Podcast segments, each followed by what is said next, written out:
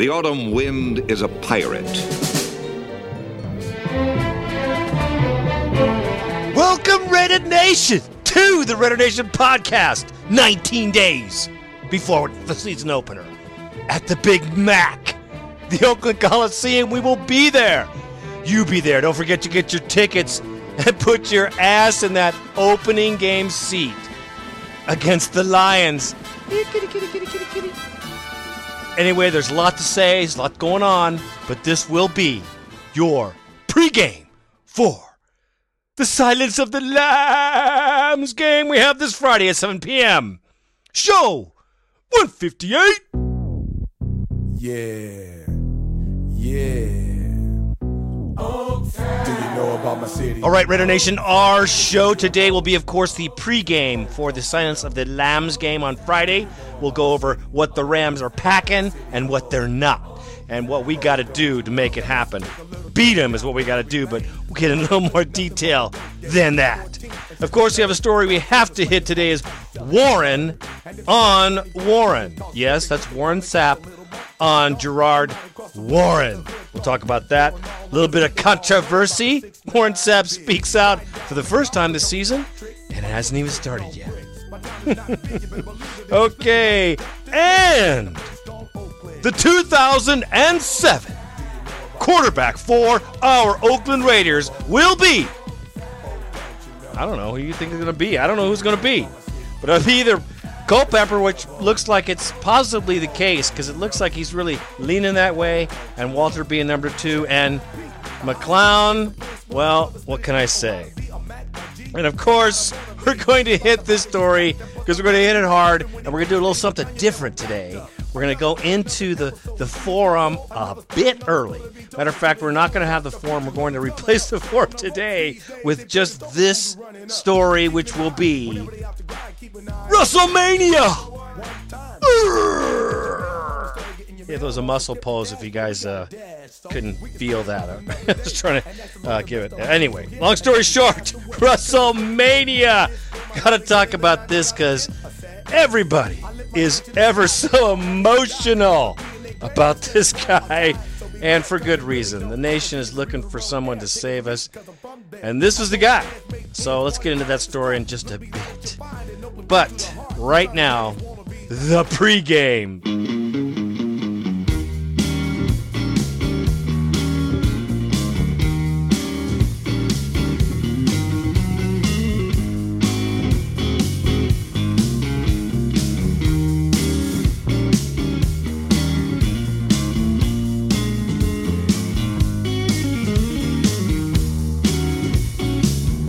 Mary had a little lamb.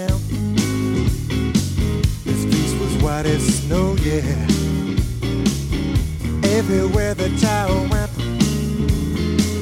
you know go, yeah. Let us silence the lambs this Friday. Well, in order to do it, we're going to have to have our A game. And let me tell you why. The Rams come in packing because their quarterback is awesome. I hate to say, but Marc Bulger is on fire. He was blowing everybody out last season. And there's no reason to think that he's not going to do the same thing this year. So, pressure, pressure, pressure. That has to be the case. And it's going to be very difficult for the Oakland Raiders because their offensive line is vastly improved, uh, much more than ours has been. And that offensive line is working hard. Running back, Steven Jackson. Do I need to say more? Ugh. He's surpassed only by Marshall Faulk um, and Barber. So you have to you have to put this guy into perspective. Steven Jackson destroyed us the last time. He ran all over us and really going to have to have a stout, stout run stopping. And this will show, our first quarter is going to show a whole lot about our defensive front and the ability to stop the run. This is the first really good running opponent we've probably had if he plays. Torry Holt as a receiver. Now, he's getting a little bit long in the tooth, but the kid could play. He's still a young man. And with Isaac Bruce, three remain the gold standard and wide receiver consistency in the NFL, and that's for sure. These guys are a fixture there, and for good reason. They put up points and many, many yards. Now, on the offensive line, the Rams have come up from an F to a C. Now, I don't know how you'd grade our offensive line. I don't know if you can grade them, or these guys for that matter, because it doesn't get heated in the middle until we're playing for real. That's when you separate the real from the unreal. Now, here's where we could have a definite advantage. We could have an advantage because their defensive line blows. And if we can get a good running game in, that will be great. Let me go on to a real quick point. They got Dante Hall, which is an eight year veteran from Kansas City for the special teams. This hurt us before every time he got the ball. Janikowski or the Polish cannon is going to have to pull it out. And I don't mean his Polish cannon, I mean his leg, because I have not seen anything from this character so far to lean any confidence in this guy he better start kicking some doggone touchbacks because he's killing us on the special teams. I cannot tell you how bad it is. You know how it is when the other team starts on their own 35 yard line every time they get the ball. That is some bullshit. okay, so let's go into.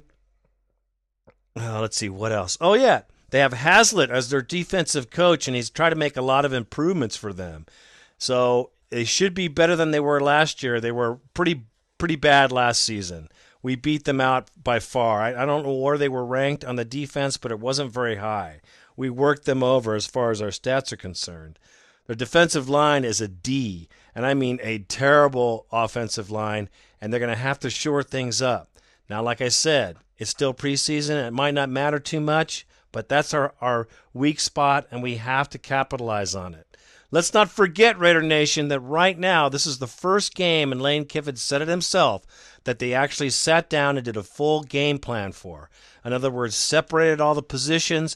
Everyone went over film for their position. They talked about strategies, etc., etc. Things that you do for the normal season.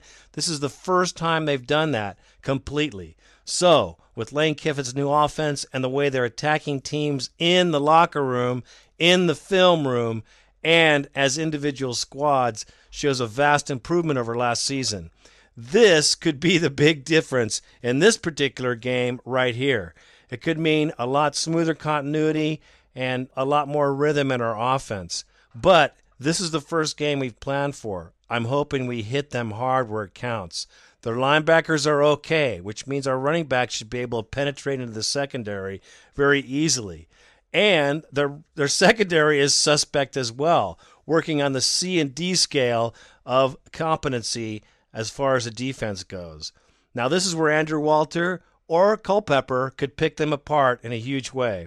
With our receiving corps, and I mean Johnnie Morant, Carlos Francis, not Alvis Witless. We should do a lot better on this team than we have in other teams that we've played so far.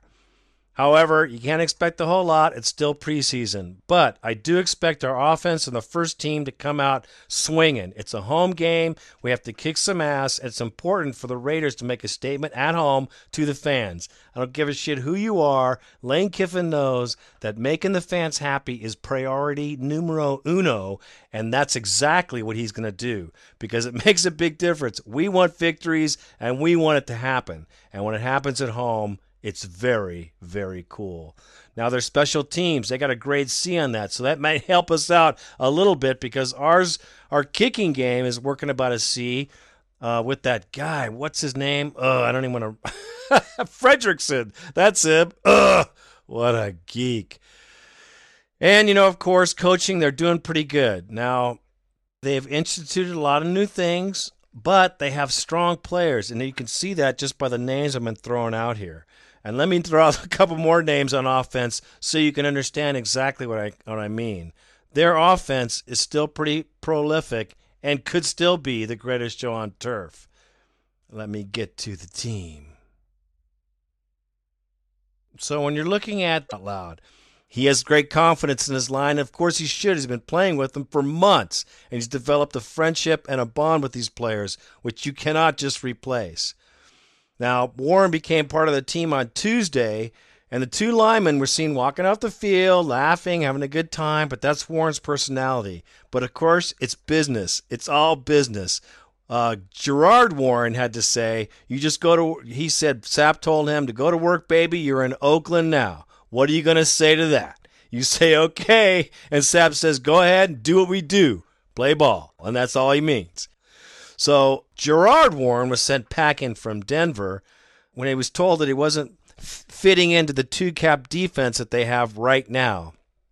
Jim Bates, their new defensive coordinator, uh, was through with the attacking lineman as far as his tackle position was going. He was supposed to pivot and do the two gap to keep people coming through the gap and allow the linebackers to go in and make all the plays, which of course did not make Warren happy.